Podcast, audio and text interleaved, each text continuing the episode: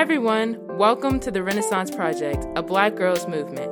I'm your hostess with the mostest, Chase Clark, and I'm thrilled to have you join me on this journey of liberation and conversation. Hi, family. It's been a while. I hope everyone's doing well, but I don't want to waste too much time. I'm going to jump into what I have and share with you uh, something that I wrote a few weeks ago. At every stage of my life, I can recall a moment in which I convinced myself that in gaining a few more years, life would be a bit better. When I was in elementary, I felt an innate pull to be a teenager. Once I got to middle school, I craved to be in high school. In freshman year of high school, I knew that things would improve once I got to college. That is until now, when it's time for me to step into this uncharted territory. But before I talk about college, I want to talk about senior year, so bear with me as I go back to where it all began. The first day of school was always a major part of my year. I looked forward to laying my clothes out and setting my alarm. Once the day began, I seemingly jumped out of the bed filled with excitement. Don't ask me why, but I've always been an academic in that way, I guess. I love the practice of waking up, getting dressed, and taking one trillion pictures in front of my front door, despite how I just said that, with my brother under my arm. I cherish those times now looking back on it. Even writing this, I can see myself through a younger lens, where my parents are proudly smiling seeing their babies go off to school. I remember my first time riding the bus. We went through the motions of any first day, but I remember the light from my porch as my parents waited for the bus to get me. I remember a feeling of anxiety as I stepped on the bus and I remember watching my house roll away as we drove past. I recall my last day of eighth grade, graduation, or promotion as they called it. I remember the anticipation for the day. I remember receiving my certificate. I remember leaving that afternoon. I remember driving past my school and saying, This is my last time at Southwest. In that moment, I remember I wonder if God was hysterically laughing or not. Anyhow, all of those moments led me to my first on my last first day of high school. I don't remember jumping for joy, but I do recall leaving my clothes out the night before. I went to school and came back home. From there, I knew this was going to be an interesting year, and it has been. Most people have seen the highlights from my year winning senior class president, winning homecoming queen, and maybe winning uh, prom queen soon, cough, cough, to my peers. Or maybe you've seen some of the college process if we're really in like that. But it's funny how all of that seems to fade the closer you get to the daunting end of the year. Honestly, this year has been one of the hardest years I've ever had to go through.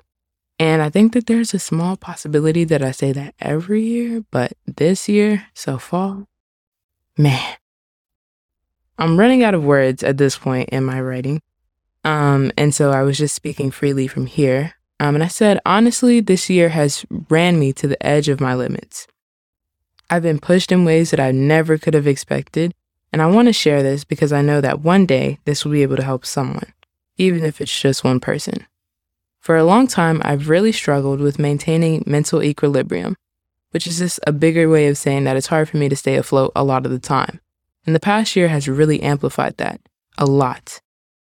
During the pandemic, I began to go into a constant state of work. When I say work, I mean waking up early, sleeping late, adding project on project until the load was almost unbearable.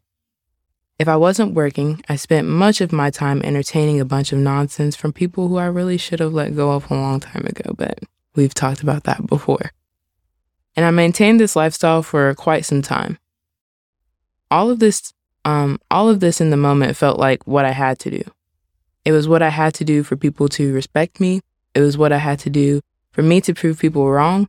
It was what I had to do to boost my ego. It was what I had to do because I'm Chase Clark. And though I feel like I've said it a few times on the show, I don't think people really understand the power of your mind. For months, I maintained this lifestyle. So by the time it was August, I was gearing up for school and I was super exhausted that I had and I had no more room to think positively. I had no energy to make it better, and my mind told me that I had no time to stop because now I was in it. In order to cope, I did what I knew how to do work, and work I did. I made it my mission to ensure that student council had a fair election because prior to, we didn't.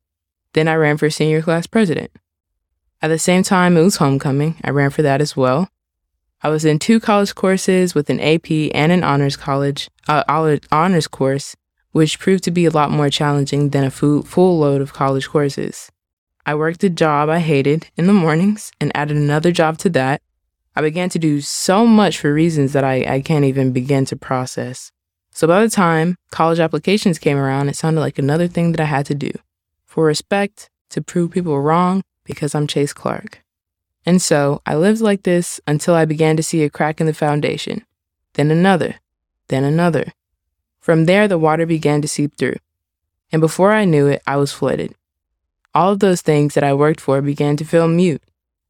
The doors I opened, I couldn't fully bask in them, and the work that I was once doing, I couldn't do it anymore. By January, everything felt really gray.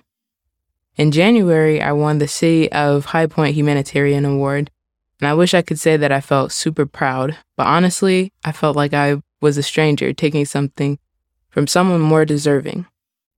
In January, I began a club at my school, and before I even posted about it, I told myself no one would join. In January, I began to look in the mirror and I hated what I saw. In January, I made music and I never posted it because I was scared of what people would say. In January, I stopped dressing up for school so much.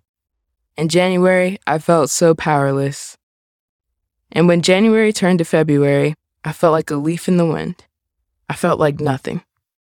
In February, I didn't want to graduate because I was so scared that I would fail. In February, I wrote about people seeing me as a liar. And by the end of February, turning into March, I didn't want to be alive anymore. Now, I don't say that for pity, so please don't text me asking if I'm alright. Truthfully, I'm working on it, and we will get there soon. But I say all that to say that you are not alone, whoever you are. Life gets really hard, and sometimes it's so hard that you just feel like you'd rather not do it. And sometimes I do, and I did. Um, but I will fill you in on April. This month I started going to therapy, and I've only done three sessions so far. And in the beginning, it made me feel like total crap. But that's the beauty of growing up. You have to feel like crap at first.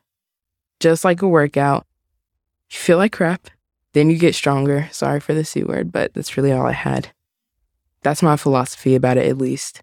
And as I write this, I'm finding a lot of issues in the way that I live my life, and I'm low key dreading the process to fixing it, but I'm high key going to fix it because I know in a few months when the car pulls off and leaves me at my school of choice, I won't be able to just circle back home. And while that's ever so scary, I really crave to create a home inside of myself. I don't doubt that I will never feel this way again but I want to be able to see myself through healthily. And I will someday, but in the meantime, I just ask that you bear with yourself as I learn to bear with me. I think it gets worse before it gets good, but I know that I want to see the good eventually. And maybe, just maybe, that little girl hoping for euphoria in old age will be satisfied. But knowing her, I really doubt. So thank you for listening to what I wrote a couple of weeks ago. I hope it helps somebody somewhere somehow.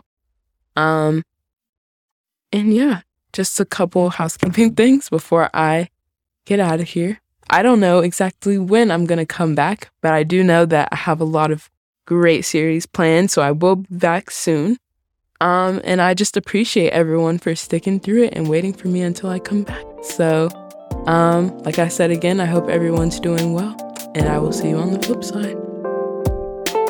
Thank you for tuning in to the Renaissance Project, a Black Girls Movement.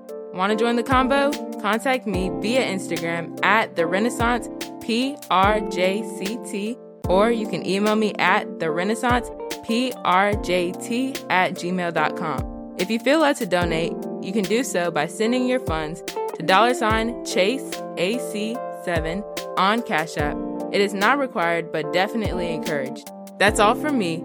I hope to see you next Thursday. Until then, be well.